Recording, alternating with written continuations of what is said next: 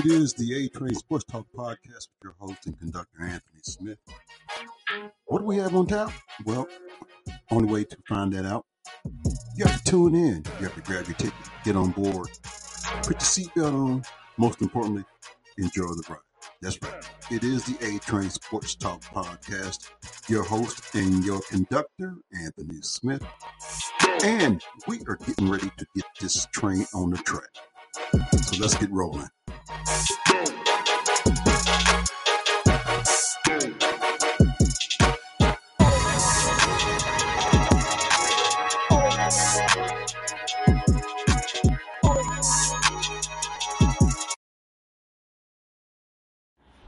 Hey, what's happening? It's Rick Thomas with Running the Table, and you already know you are on board the A train. Hang on for the ride.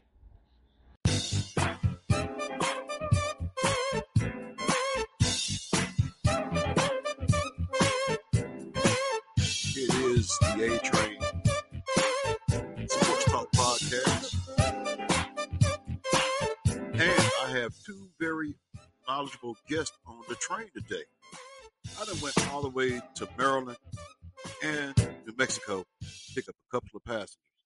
And these guys are actually bold enough to trust me behind the wheels of a locomotive. I have the one and only James Goodrum on the phone and Ed Nunez. And I met these guys in a very buffoonery chat room.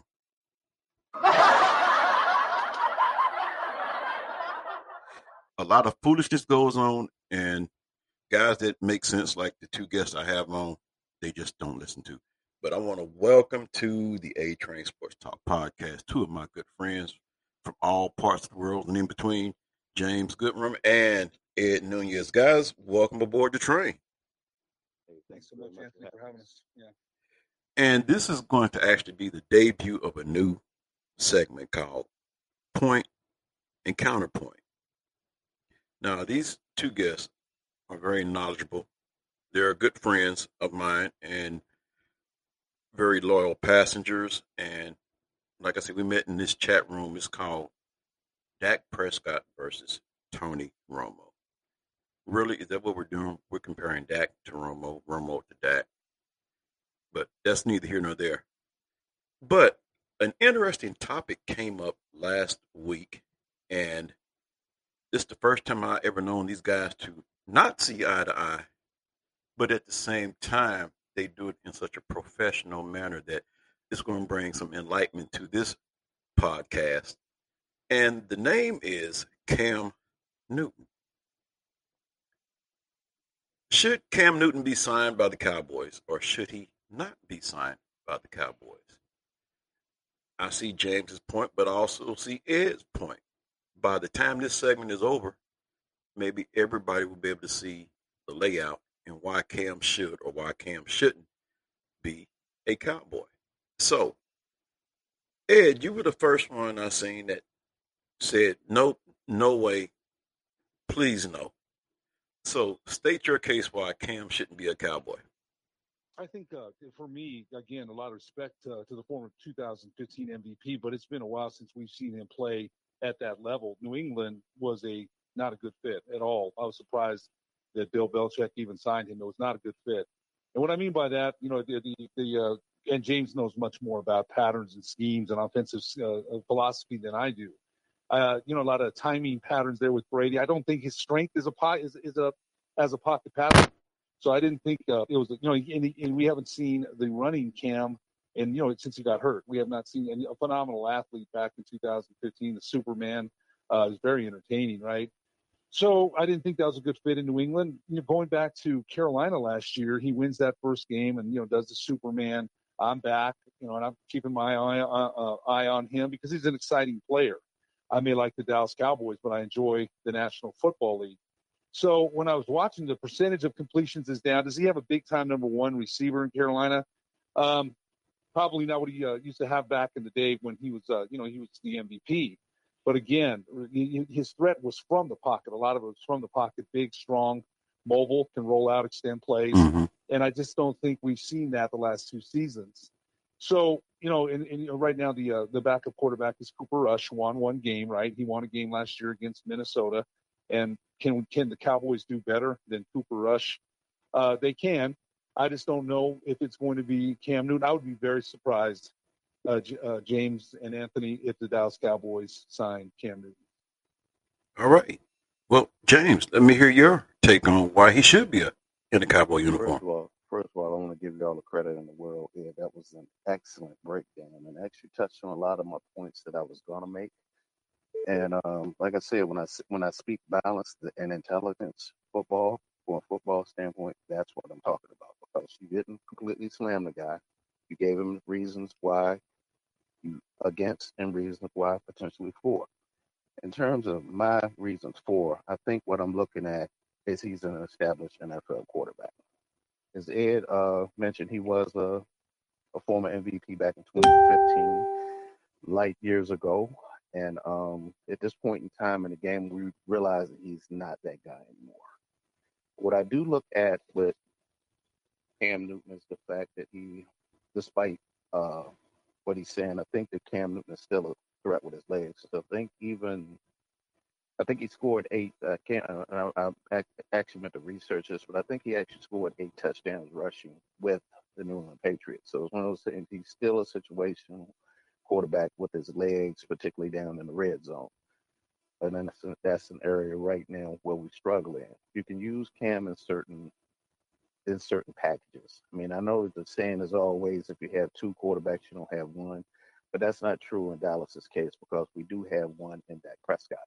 We just need uh, support around systems when we start to get in the second and 12s and the second and 15s and the third and 11s. We can bring Cam Newton in and he can get you a first down or close to a first down rushing the running the ball. And you're also as a threat as a passer because whereas he might not be a guy that can beat you with his arm consistently anymore, one thing that that, that uh, Cam Newton is is a rhythm passer when when Cam is on, he's on. I mean, he is a threat throwing down the seams. He's a threat throwing outside. He's a threat throwing the deep crosses and things of that nature when he's in rhythm. Where he does struggle is on vertical routes when the play breaks down.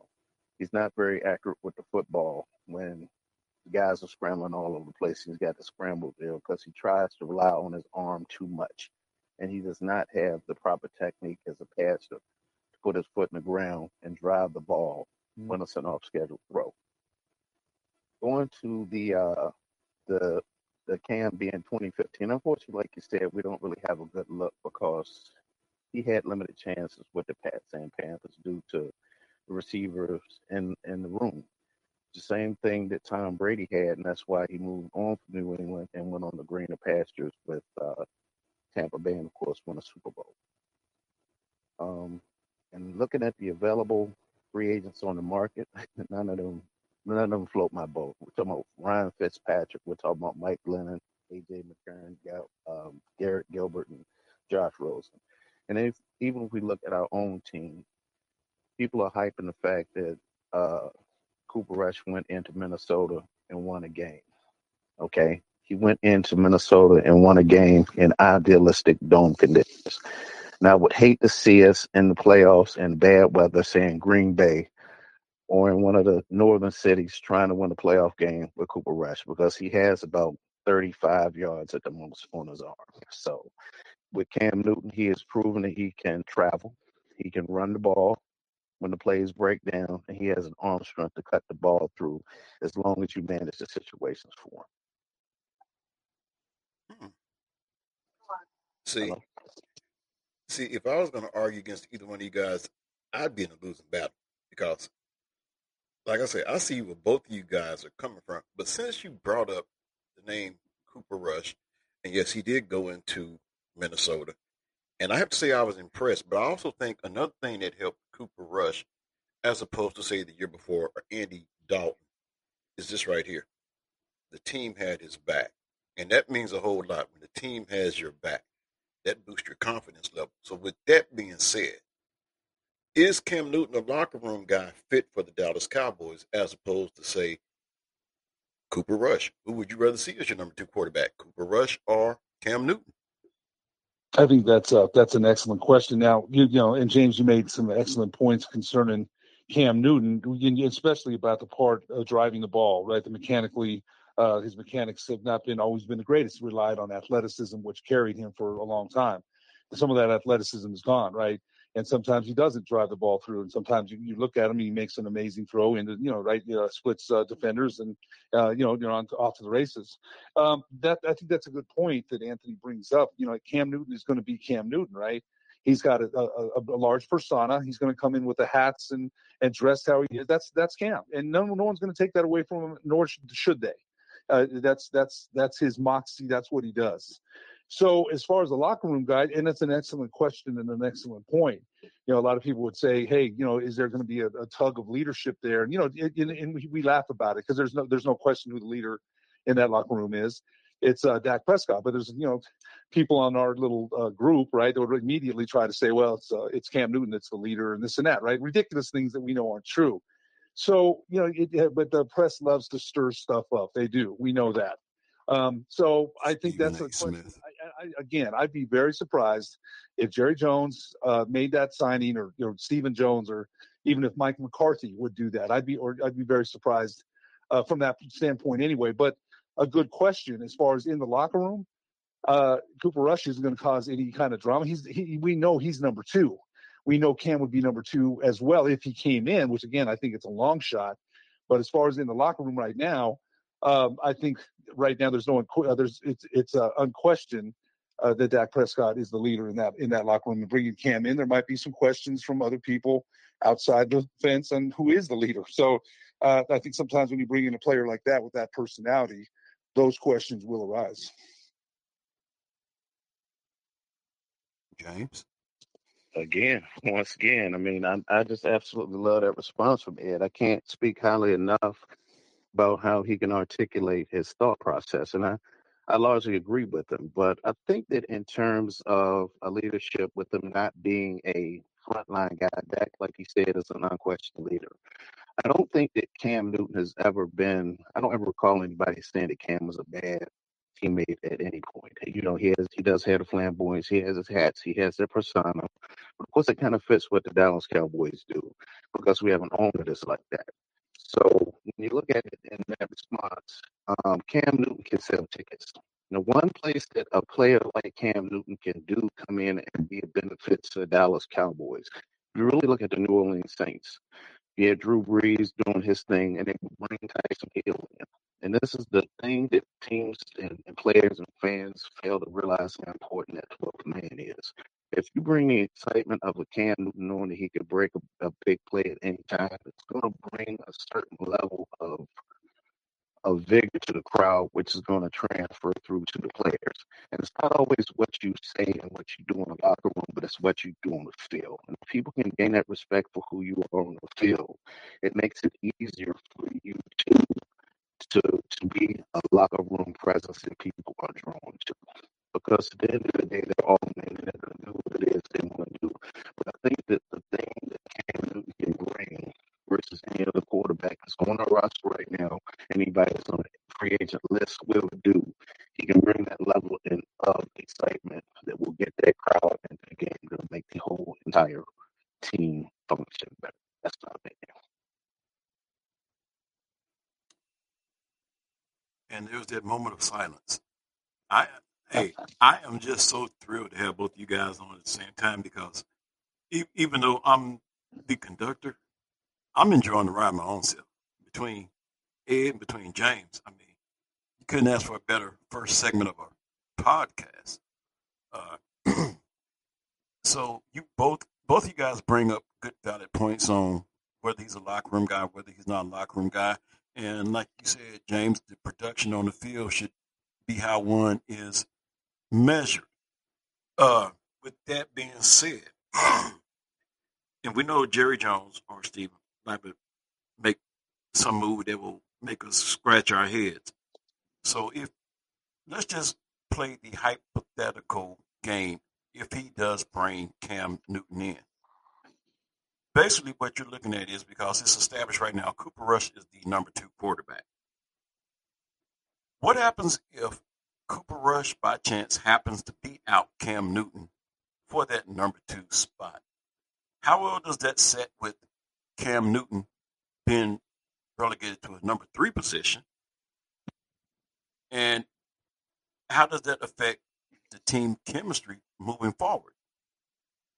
Because basically, the basically the narrative is kind of almost like the Raiders bringing in Colin Kaepernick for a oh, there's a Colin Kaepernick reference. Wow, that's just like them bringing him in for a workout.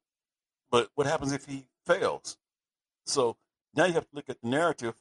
What happens if Newton does get signed? He comes in and he's looking at a number three spot behind Cooper Rush. How does that sit well with Cam? Like I say, what does it do as far as team chemistry? Because that could be I a think, uh, combustible uh, part. Yeah. Um, I think it's uh, he's either number two or he's not on the roster. And I, I think the other point that I didn't make, and I and I should have made this, we want Dak to be challenged. I want him to look over his shoulder and say, you know what? If I don't get it done, there's a dude behind me that will. That's what I'm kind of looking. You know, a, a guy that's not. He's a starter. Again, a lot of guys on our site are going to say, get rid of him, sign this guy. We all know the Cleveland Browns have gone through 31 quarterbacks looking for that one guy, right? So when I hear this stuff, well, you know, draft this guy, they should have done this. The if and if and if game, right? That game is over with, man. We have to go with uh, who's the quarterback now. Uh, yes, I want to see Dak challenge for sure. To kind of make him make him uncomfortable a little bit, right? Like, hey, there's a guy there waiting to maybe take my job. But uh, it, it's either he's number two or he's not on the roster. That's the bottom line. He's not going to be a number three. There's no chance. So that's opinion. And what was that? There, yeah. If he signed, if he signed, he's a number two or he's not on the roster. All right, James. Wow. I mean, I, I couldn't have said that any better myself. Um, I'm with Ed in the sense that if he does not make it as a number two, um, he's definitely wouldn't be as number three. But I, I do believe that you made a, you said it hypothetically speaking, correct? Uh, yeah. You said hypothetically speaking. Yeah, hypothetically speaking. Yep. Yeah, man. In a hypothetical situation, um, I don't, I don't think it would sit well because Cam, unfortunately, I think if he it, it, with his former status in the league being down to number three, that right there would be a little bit too much for him to handle. And I think at that point he would become a distraction in the locker room because at that point he would still seek the attention that he would have hoped to have as the prestige as a player. But with him being third string behind a guy that was cut by the Cowboys, which was a quarterback needy team, then went to New York and was cut by the Giants, which is a quarterback needy team, and now he's at third string in Dallas. I think that that will be too much for him to overcome, and I think that at that point he would become a cancer in the locker room. So, in that regard, when you speak of it hypothetically, it will be it would impact the Dallas Cowboys in a very negative standpoint, from a negative standpoint. But to your point, and to Ed's point, having Dak Prescott with that guy, as you said, behind him that's going to push him and say, okay, I know that I got to do better in certain situations. I think that that right there would be a win win situation all the way around because at the end of the day, yeah, Dak does need.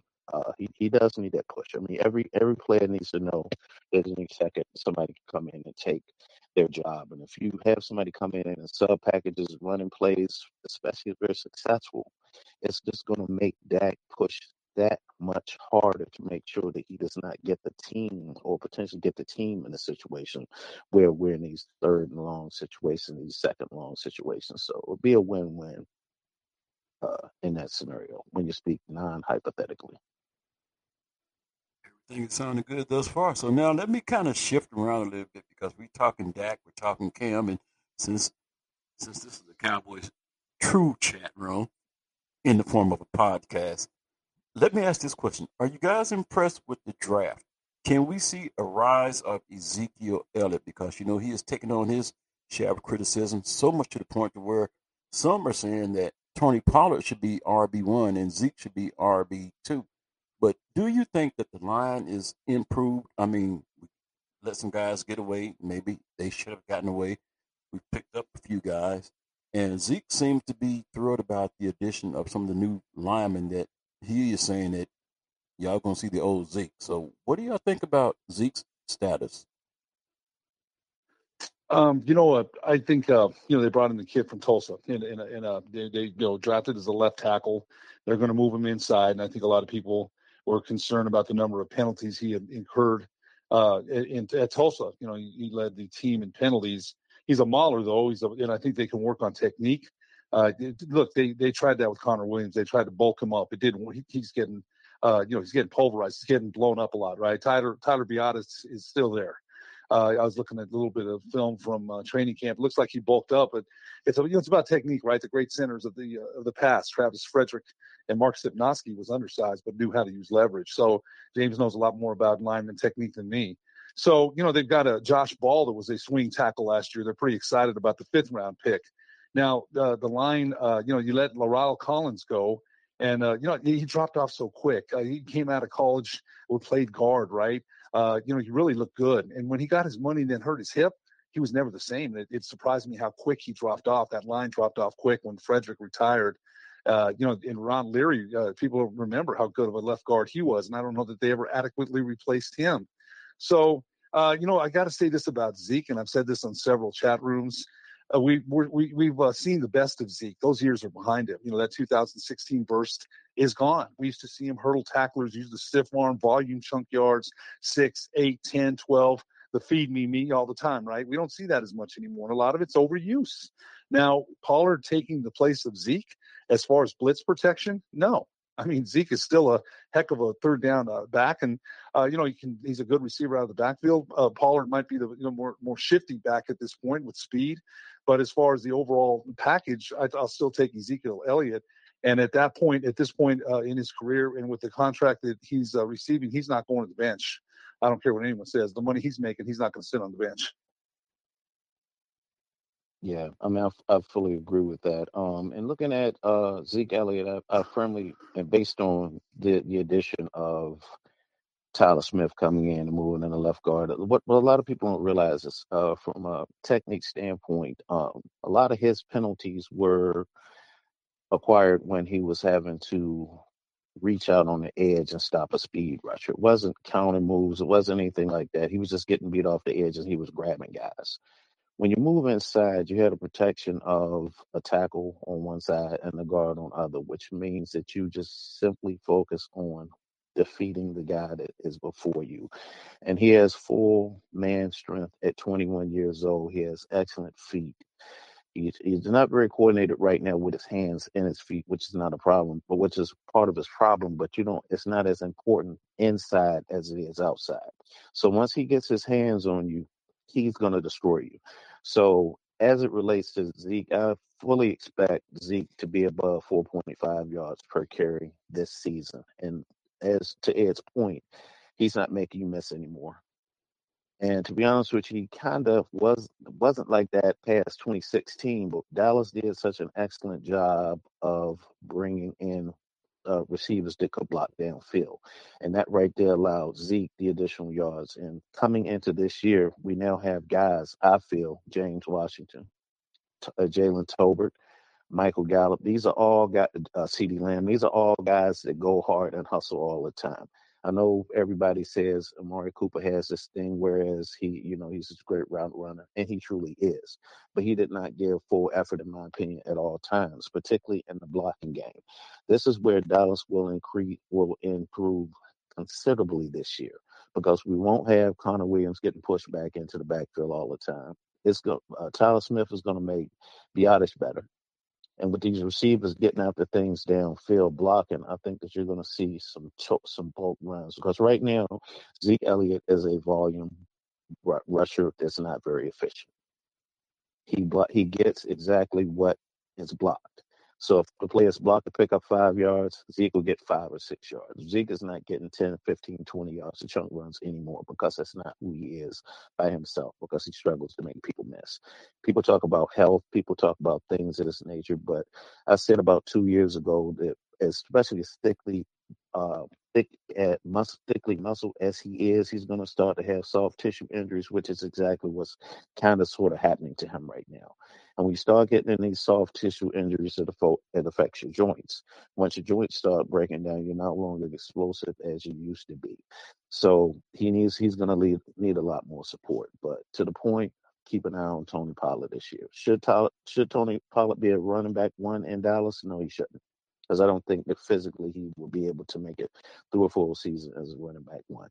But and and using him in spot uh eh, spot carry and so on and so forth, and and putting him out wide and letting him do his thing out there, I think that it is an excellent select, uh, selection. But it has it comes down to what Kellen Moore can scheme up. And right now, he Thank is you. not showing the ability to scheme Tony Pollard properly. Thank you. Tony Pollard should be more of an Eric Metcalf, Terry Metcalf type of running back. Something that we had, something we hadn't had since Lance Dunbar. Because you remember the dynamic that Lance Dunbar brought, brought this team. Tony Pollard is two times better than Dunbar. But right now, we don't have an offensive coordinator who sees it. Thank you. And I believe that's why, to this point, Jerry Jones also brought in another offensive coordinator. That should tell you something. Think about this fact right here. Kellen Moore was brought in to interview for several jobs during the offseason. Wasn't hired. Then, to make things a little bit more quirky, Jerry Jones said, you know what? I think I need another offensive coordinator to help Kellen Moore. Now, we had just a tad bit under five minutes and some change. Let's have this Kellen Moore conversation because he needs to be exposed as well. Hello? Ed? Kellen, uh, you know what? Uh, when things were going good early in the season, I thought, uh, you know, he was, uh, the schemes were working well, right? Uh, everyone was getting uh, fed. Everybody was uh, happy. Um, remember, they beat the Chargers without five starters. Zeke Elliott actually ran the ball well that game in in Los Angeles, and the Chargers are. I don't care what anyone says; they're a formidable team. Herbert's a very good quarterback. I thought that was an impressive win. So taking Tampa Bay down to the wire, right? I mean, I, they should have won that game. They really should have. The kicker missed two extra points and a, you know a makeable field goal. So um, I thought, and then the day up. But remember too, uh, they didn't want to run the ball that game, right? They they they uh, they passed. Uh, I think Prescott passed 45, 50 times. Uh, you know, he, he had a good game uh, passing the ball, but uh, they didn't run the ball. So I think as the uh, in the middle of the season, I started uh, wondering. Okay, you know, they, they went through that offensive slump against Denver, against the Raiders, you know, against uh, you know against Washington. Uh, they did beat them, but uh, you know, it, all of a sudden the uh, the the uh, yards. Prescott had a great game at New England, right, in overtime, throwing that pass to CeeDee Lamb, and then then later in the year, it's like, okay, what's going on with the offense, man? I mean, you got Cooper, you got Lamb, you got Gallup, and then he got hurt. Uh, you know, yeah, Noah Brown's an effective uh, fourth receiver. Uh, Blake Jarwin hasn't been Blake Jarwin since uh, two years ago, but he's, you know, he's, he's uh, he used to be a pretty decent receiver. Dalton Schultz is uh, one of uh, Prescott's main targets when he feels a safety valve, right? So um, I, I, I wondered what happened. And a friend of mine from here, from Albuquerque, Daryl Chestnut, played for the Lobos, uh, New Mexico Lobos here, running back. Him and Amari Cooper are very good friends. And I kind of, you know, he was going to be on my show today, but he couldn't make it. Uh, we're going to do it next week. But I asked him, what does Amari say? You know, what, what did Amari? I wanted to know what Coop said because they're very good friends. And he said he thought it was more business. In other words, was it schemes? Was it more? What was it? Because Daryl knows football. And he said it was more, they, he thought it was a business decision. They were going to move on from Cooper, but I can't see anybody telling Dak don't throw to Coop. I was kind of wondering why is he getting less targets? But I'll say one thing, James, that you said earlier. There's times with his body language, if he's not getting passes, you can tell by his body language he checks out. I've said that two years ago. I saw him. Oh, I saw him when sometimes he get frustrated, and he, he again an amazing route runner, amazing, right? One of the best route runners we've seen. There's no question. Randy But I think sometimes when things don't go his way, I think I saw a lot of pouting. So, but my friends who knows him very well said it was a business decision. They were going to move on from him, but I can't see anyone telling Dak don't throw to Cooper. I can't see that. So that's just what he's he uh, he said. And again, he's very good friends with Amari Cooper. So I think Kellen Moore started out well, kind of flamed out in the middle, and then against San Francisco, they put up what 14 points. So I think there's a lot of questions coming into the season about Kellen Moore. Yeah, I, I actually made a post on Facebook about Kellen Moore, and this was actually before the Denver game because I had seen like uh, certain things, certain situations, whereas he was not building. Because I used to be an offensive coordinator and head coach, I call plays. So he got away from doing the things that we that, that we were doing well. He did not build on.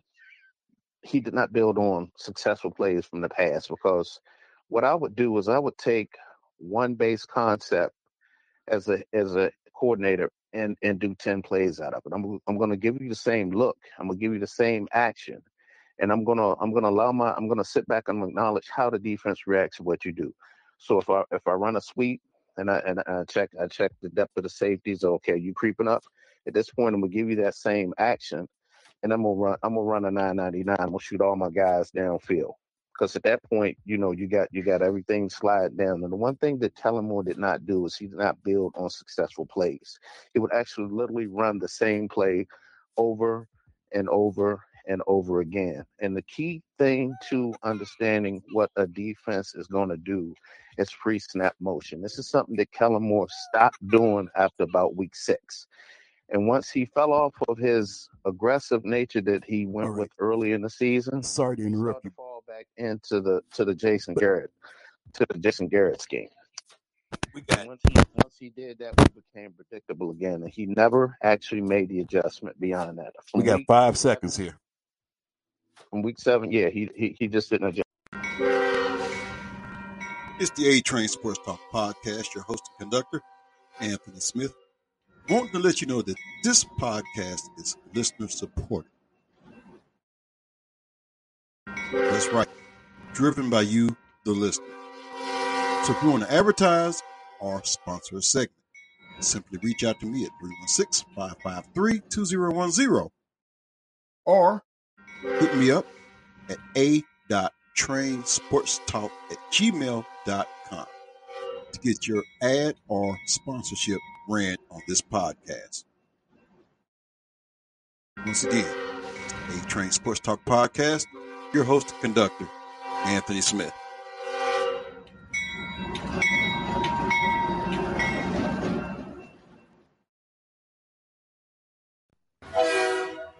You're listening to the A Train Sports Talk Podcast. Buckle up and enjoy the ride.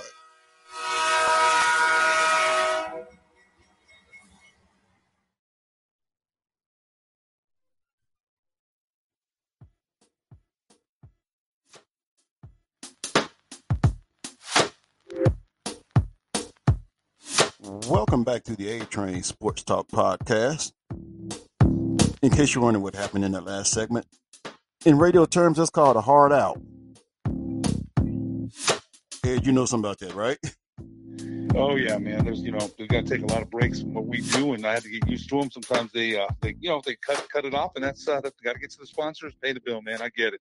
Right. So we had what we called in hard out, and this will happen. James paused at the right time, so it wouldn't seem like we cut him off. So we're back for this segment here, and uh, we're basically roasting Kellen Moore because one of the things we can say about Kellen Moore is, like you say, prior to that Denver game, they had a good balance going on, but during the Dallas, during the Denver game, and games beyond that, the offense became very predictable, very stagnated.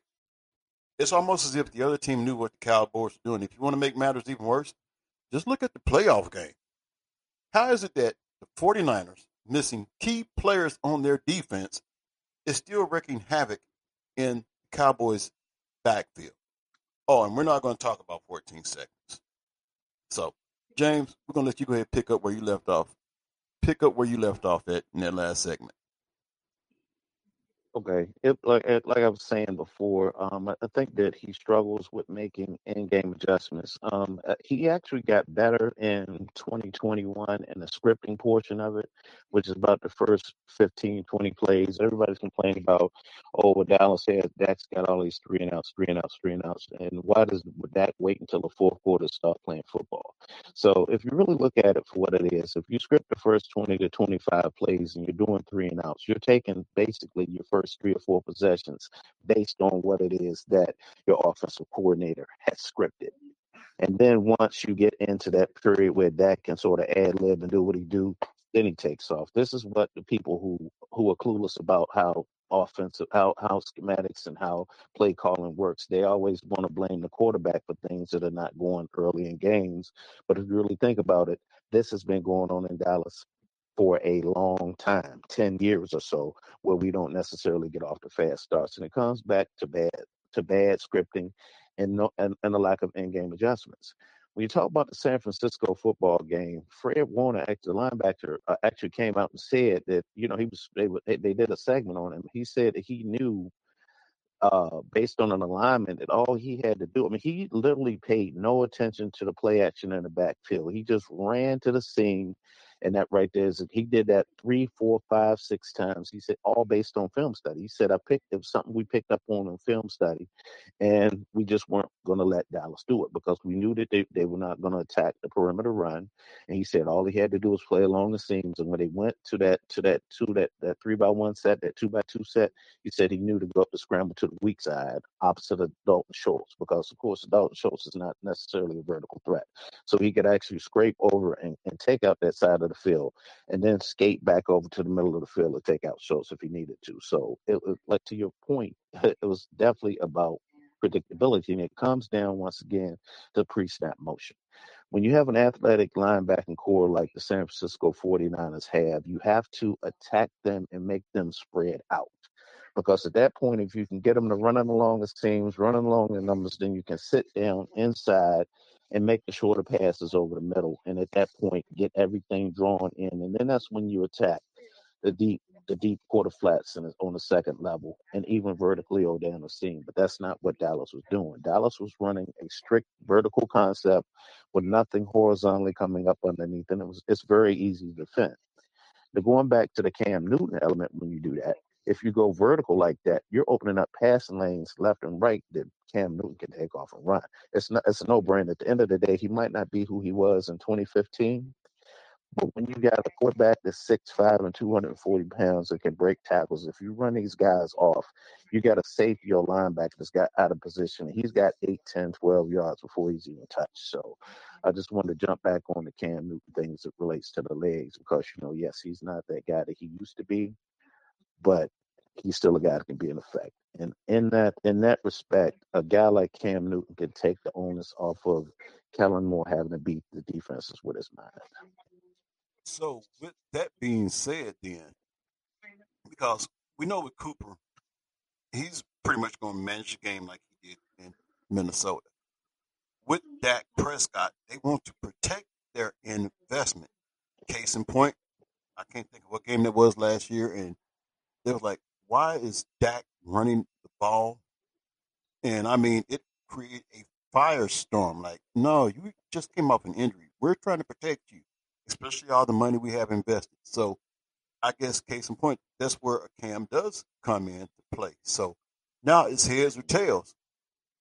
Pick up Cam, sign him, or don't sign him. I mean, because with Cooper, you know what you're getting in the end. I mean, hey, I appreciate that win, but here now, Cam, like you say, as that extra element. So, like I say, I see both you guys' point on the Cam Newton situation. So now, where does Dallas go from? What is the As far as uh, as far as signing Cam or not signing him, mean? Or Yep, because I'm gonna let y'all have y'all's final say on why Cam should be and why Cam shouldn't be signed to the Cowboys. You know, made a he made a good point about quarterbacks and when Prescott, you know, when Dak uh, well ran out of the pocket, he he he's very effective at doing it, right? When you just you know when you uh, suffer an injury the way he did, right? Uh, and it was gruesome. Let's be honest, it was gruesome. Uh, I've seen Joe Theismann get hurt. Uh, you know, I've seen some gruesome quarterback injuries. Uh, you know, uh, Alex Smith, right? I've seen some uh, gruesome injuries over my 50 some years of watching the NFL. Uh, quarterbacks that run with reckless abandon sooner or later are going to get caught. You know, Randall Cunningham in Green Bay back in the day, right? Who ran like Randall did? Nobody ran like that guy. Geez, that guy was used to scare me to death when I was a Cowboy fan back in the day. In the last two minutes, because he was going to find a way to win, and he usually did. Uh, not a great pocket passer, right? But great athleticism. Could punt the ball, right? So I think any quarterback uh, that has run like that is normally is going to catch up with them. That's what happened to uh, to Dak a little bit. I didn't I didn't blame him for not running as much last year. I wish he would have, you know. And, and uh, but there's a little psychological factor that I can't speak to, uh, to about that injury. I can't say anything about it and say how it affected his play or his running. I would kind of be a little nervous about it, to be honest with you. But I guess you know people are going to say he gets paid, he should do whatever he's got to do, and hopefully this year we'll see more of a uh, a guy that uh, ventures out when he needs to and be smart about it. Now, uh, James's point about Newton bringing in uh, some packages for him, I, I see his point. I do. You know, Uh, and, and I think one of the things too is when you're behind the chains like that, second and 15 and second and 16, it's tough. It's tough, right, for football teams to overcome those down and distances. The other thing we didn't mention were the numerous penalties the offensive line had, right? They had a lot of penalties last year. I remember Dak would make you know good play, uh, holding, holding, holding. You know, a lot, of, a lot of penalties by the offensive line, so they have to clean that up. So I just got to say, I, will be surprised. Again, I'll say that shocked if they sign Cam Newton. I, I, don't think it's going to happen for the reasons that I mentioned. Uh, I just don't see it happening. All right, James. And, and, and I agree. I, I, I, really, I mean, it's a it's a fun thought to, to actually have a guy like Cam, you know, kind of that Swiss Army knife type of thing that can come in and do this and that. To the point, I don't think Dallas will sign him. I think that uh, Jerry Jones is uh, dedicated to a fault. For some reason, they've taken a, a, a, liking to Cooper Rush. I really don't get it myself, but um, the pros in signing, uh, I've already touched on. Uh, you know, it becomes a chess match when you're dealing with a guy like Cam Newton, because if Cam Newton was in in certain packages against the 49ers, Dallas wins that football game because at this point, Fred Warner understands that he just can't run with his back turned down the seam looking at receivers. Because one thing about Cam is he can take that one step back in the pocket and take off running in the seam. And if you got your back turned, he's already 20 yards downfield by the time you catch him. And I think that when you have a quarterback like Dallas's offense right now, everybody knows that Dak Prescott's not going to run. So they're gonna they're gonna run their linebackers underneath eight, ten yards downfield because they know that we don't have any horizontal concepts. Everything is vertical, so you can actually compress. You can keep your safety. You can play his corners off, slide your linebackers underneath, and keep your safeties high, uh, too high over the top. And it's, it's it's very limited areas in which Dak Prescott can pass the football. That's why we can't succeed against better teams, better defensive teams because they have the better talent, they have the better schemes, and we just simply cannot succeed in that situation. But the one thing that a guy like Cam will bring is if he starts running, those linebackers are not eight, ten yards downfield. Those linebackers are in or six or seven yards in, and they're stationary, which is going to open up the middle of the field. Ultimately, this is where Dallas wants to pass the football. And you can tell it because this is where we're flooding our receivers to. But if you have linebackers that are playing at a six yard depth versus a 10 yard depth, then that right there is going to open up two yards of passing windows for Dak Prescott. Because all of a sudden you don't have to worry about the linebacker jumping in, and deflecting the ball, and getting tipped to the safety. You're giving your, your your receivers who, at the end of the day, can beat these guys on these deep crosses. We have players that can that can win on routes. We don't have a scheme that supports that. And that's the issue that Dallas is having. And when bring in a pro for Cam Newton is he's gonna have he's gonna have those safeties basically at quarter depth. They're gonna be about twelve yards off the line of scrimmage because they're gonna assume that he's not gonna look to pass. And the one thing that he still has the ability to do, once again, if he's in rhythm, he can throw those passes. That seam pass down over the middle, over that safety, will be a beautiful thing if he can hit it to Jalen Tolbert because I'm very impressed with this. I mean, I know he's a rookie, and rookies normally don't normally don't don't do things, but Jalen don't do much, you know, coming into the league. But I think that with this Jalen Tolbert kid, I'm I'm I am very impressed with who I, I watch film on this guy. I like the way he runs routes. He has sneaky. He's 6'3", 190 pounds long. He can get vertical and he has good hands. He tracks the ball well, and I the sky. I think the sky's the limit for the guy. But we, we it definitely needs to be schemed right. But going back, I'm sorry to your question, I got off track right quick. I got excited. Uh, Cam Newton, with his ability to beat you with his arm and his legs, would be a very good addition in sub packages for the Dallas Cowboys. Well, y'all couldn't have said it any better. And as a programming note, I got to let you know that Anchor is powered by Spotify. So with that being said, you guys pretty much know what my poll question will be. Should the Cowboys sign Cam Newton? That will be the poll question. So, those of you who listen to this podcast, please cast your vote. Also, do me a favor give me a five star rating. I would really appreciate that. I want this podcast to blow up, especially with great guests like James and Ed. You couldn't ask for a more informative, straight talk cowboy podcast. than what you're getting today. This ought to be the number one rated podcast just for these just for these two segments right here. So I want to thank my two guests for being on the show today.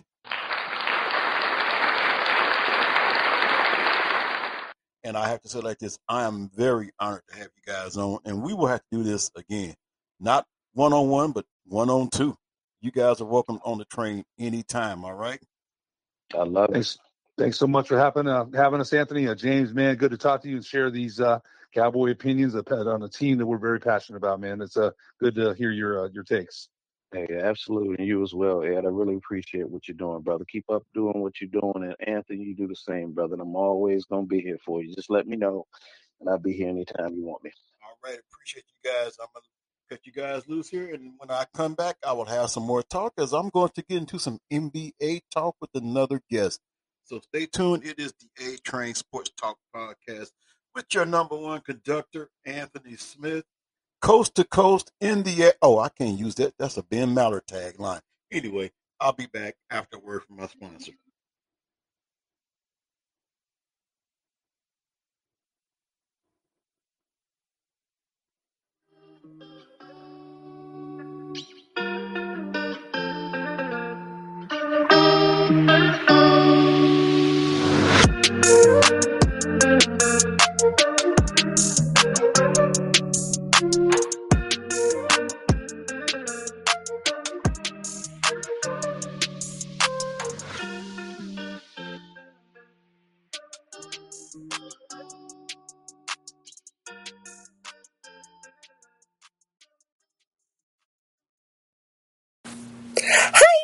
This is Tracy, host of the Moonstar Podcast, and you are listening to A Train. Buckle up, baby, and enjoy the ride. Woo!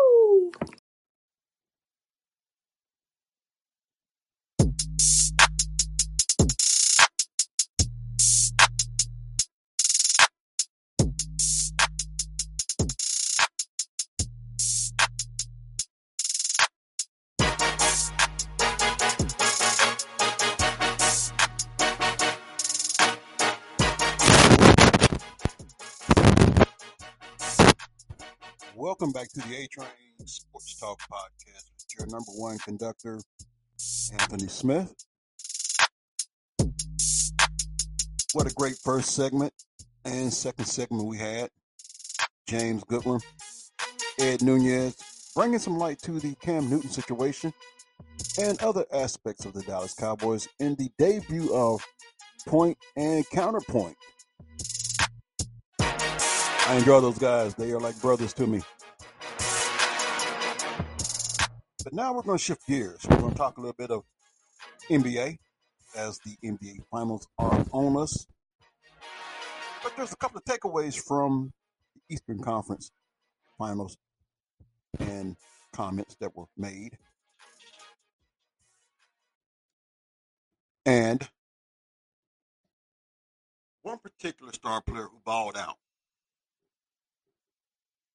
whose name has come up even outside of basketball, or within the perimeters of basketball, but outside of the team that he plays for. One Jimmy Butler had three very profound words for a Boston Celtic player.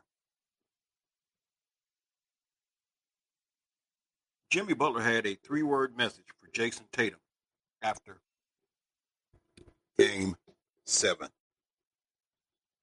Miami came up just short in Game Seven's final seconds, but that didn't stop Heat star Jimmy Butler from giving Jayson Tatum and Celtics and the Celtics their respect once the clock hit double zeros. It's your time, Butler told the 24 year old after the 196th loss. As a matter of fact, here's a little bit of that sound clip if we can pull that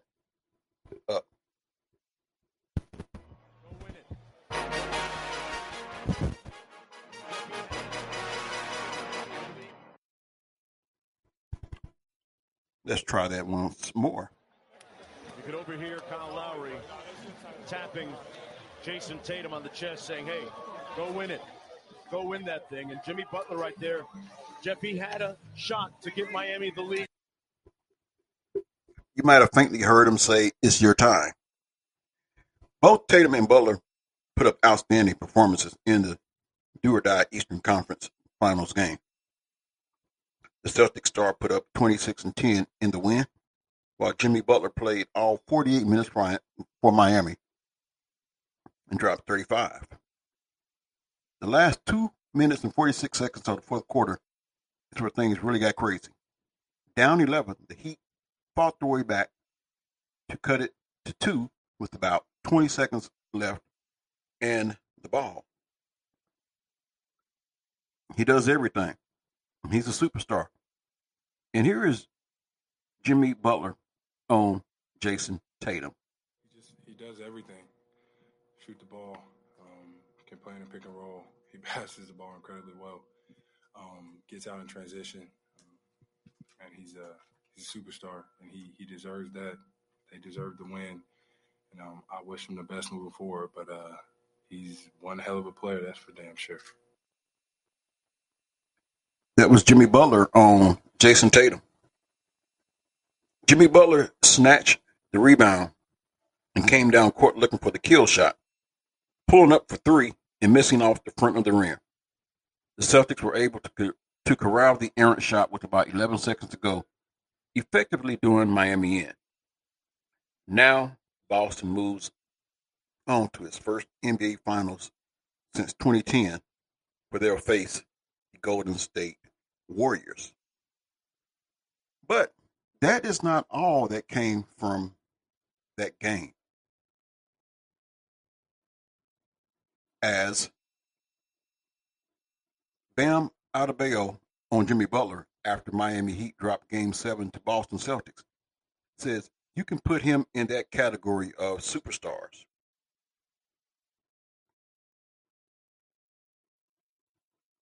The Miami Heat lost a heartbreaker on Sunday night when they just missed out on a chance to advance to the 2022 NBA Finals. After trailing for much of game seven against the Boston Celtics on Sunday, the Heat blazed back late in the fourth quarter with just seconds on the clock. Jimmy Butler had a chance to put the Heat in the lead with a three pointer. Sadly, he missed the shot. Despite that failed attempt, Heat big man Bam Adebayo had words of strong praise for Butler after the game. Adebayo claimed that Butler should be considered one of the league's true superstars. He says, You can put him in that category of superstars. There are many who do not believe that Butler is amongst the upper echelon of players in the NBA. After all, he's only been named an All Star six times in his career. However, when the playoffs come around, Butler has proven time and time again that he can turn it up to a different level and truly become one of the more dominant players in the league. In the Heat's playoff run this season, Butler averaged 27.4 points, 7.4 rebounds, 4.6 assists, and 2.1 steals per game. He had multiple masterful performances, including four games where he scored 40 points or more. Sadly, it wasn't enough for the Heat, and they will now watch the rest of the playoffs from home. When Butler joined the Heat a couple of years ago, he made it clear that his main goal was to win a title in South Florida. While he's accomplished so much already with the team, he has yet to accomplish that. He'll look to change that next year. So, another question of interest is this one right here. Seeing that Jimmy Butler didn't make first, second, nor third team. Was that a serious disrespect to one Jimmy Butler? As a matter of fact, let me go on record and ask this question. When it comes to the playoffs, and the answer is probably obvious, would you rather have Jimmy Butler or James Harden? Matter of fact, if you were to ask Joel Embiid that question, what do you think his answer would probably be? If you recall, Troll Embiid, since he likes to be on Twitter, made some references saying Miami could use another star. Some people have called Joel Embiid's tweets recently as immature. It's no secret that there has been a connection between Jimmy Butler and Joel Embiid. They enjoyed playing together briefly during their time in Philadelphia. However, pre Daryl Morey, the Sixers brass decided not to give Jimmy Butler an extension. And off to South Beach he went.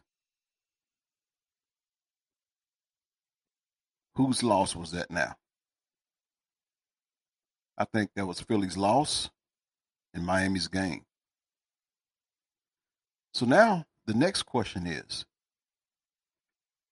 with the recent tweets that Joel is putting out, is this Joel's way of saying, I want out of Philly? Could Philly be on the verge of blowing this whole thing up? The Doc Rivers experiment, the James Harden experiment. Is this the beginning of a toxic situation in Philadelphia? Because it's a known fact in most markets where there's a superstar player, you have to appease your superstar. If your superstar player isn't happy, nobody's happy. And even though Joel Embiid is a media darling, it seems like there are signs that saying that maybe Philly's not the place for me as well either. Ben Simmons is gone. James Harden comes in, looks good for the first few games, and then he does James Harden things. Come time when it's needed the most, he does the magician act, plays Houdini, and disappears.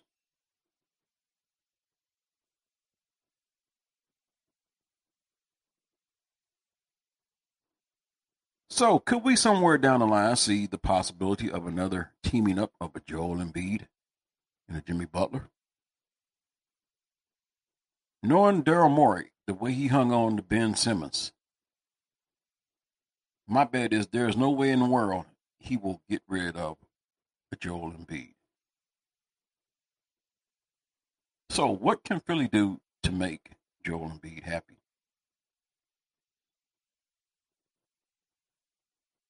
Anyway, as we're up on the playoffs, the NBA championship between Boston and Golden State.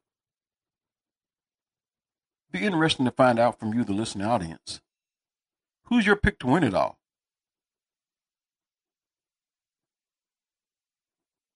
I would say the Warriors is the fresh team. They they're well rested, but they're also battle tested, and they are used to these moments. The moment won't get too big for them. You have your Steph Curry, Klay Thompson, Draymond Green. That's your core right there. You have your up and comers like Jordan Poole. You also have key players like Andrew Wiggins. Then you have other guys that can also come off the bench. You have a good mix of your core players, but you also have a good mix of players that are very valuable role players. And even though Boston is a stout defensive team, you wonder how much their lack of experience playing in these moments really matter, as opposed to a veteran-laden team like a Golden State Warriors. Of course, we've seen stranger things happen, whether it be in the NBA or whether it be college. You take a look back to that Villanova team that knocked off Georgetown. Or how about North Carolina State knocking off Houston?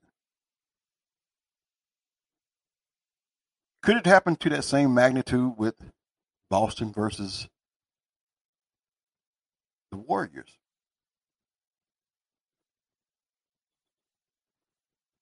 Are the Celtics dealing with injury issues? Can Marcus Smart put the clamps on whoever he whoever he's assigned to? especially with him being Defensive Player of the Year. One thing you can't take away from the Celtics, though, is their last performance in Game 7 when everybody was wondering if Jayson Tatum, Jaylen Brown would be on the same page. Not only were they on the same page, but you throw a Marcus Smart in the mix. And the first time this has happened in 35 years that you had three guys averaging 20 plus points and more than five assists in one game. However, I'm going to go on record and say it like this. I believe the title is Golden State for the taking. However, they're going to have a dogfight on their hand. And I wouldn't be surprised if this series goes another seven games. Six at the minimum. But don't be surprised if it goes to full seven. With that being said, it's the A Train Sports Talk Podcast. Your host and conductor, Anthony Smith. I'm ready to bring this train into the station. But I hope you have enjoyed today's show, especially today's guest, James Goodwin and Ed Nunez, in the debut of the Point versus Counterpoint check back with me tomorrow.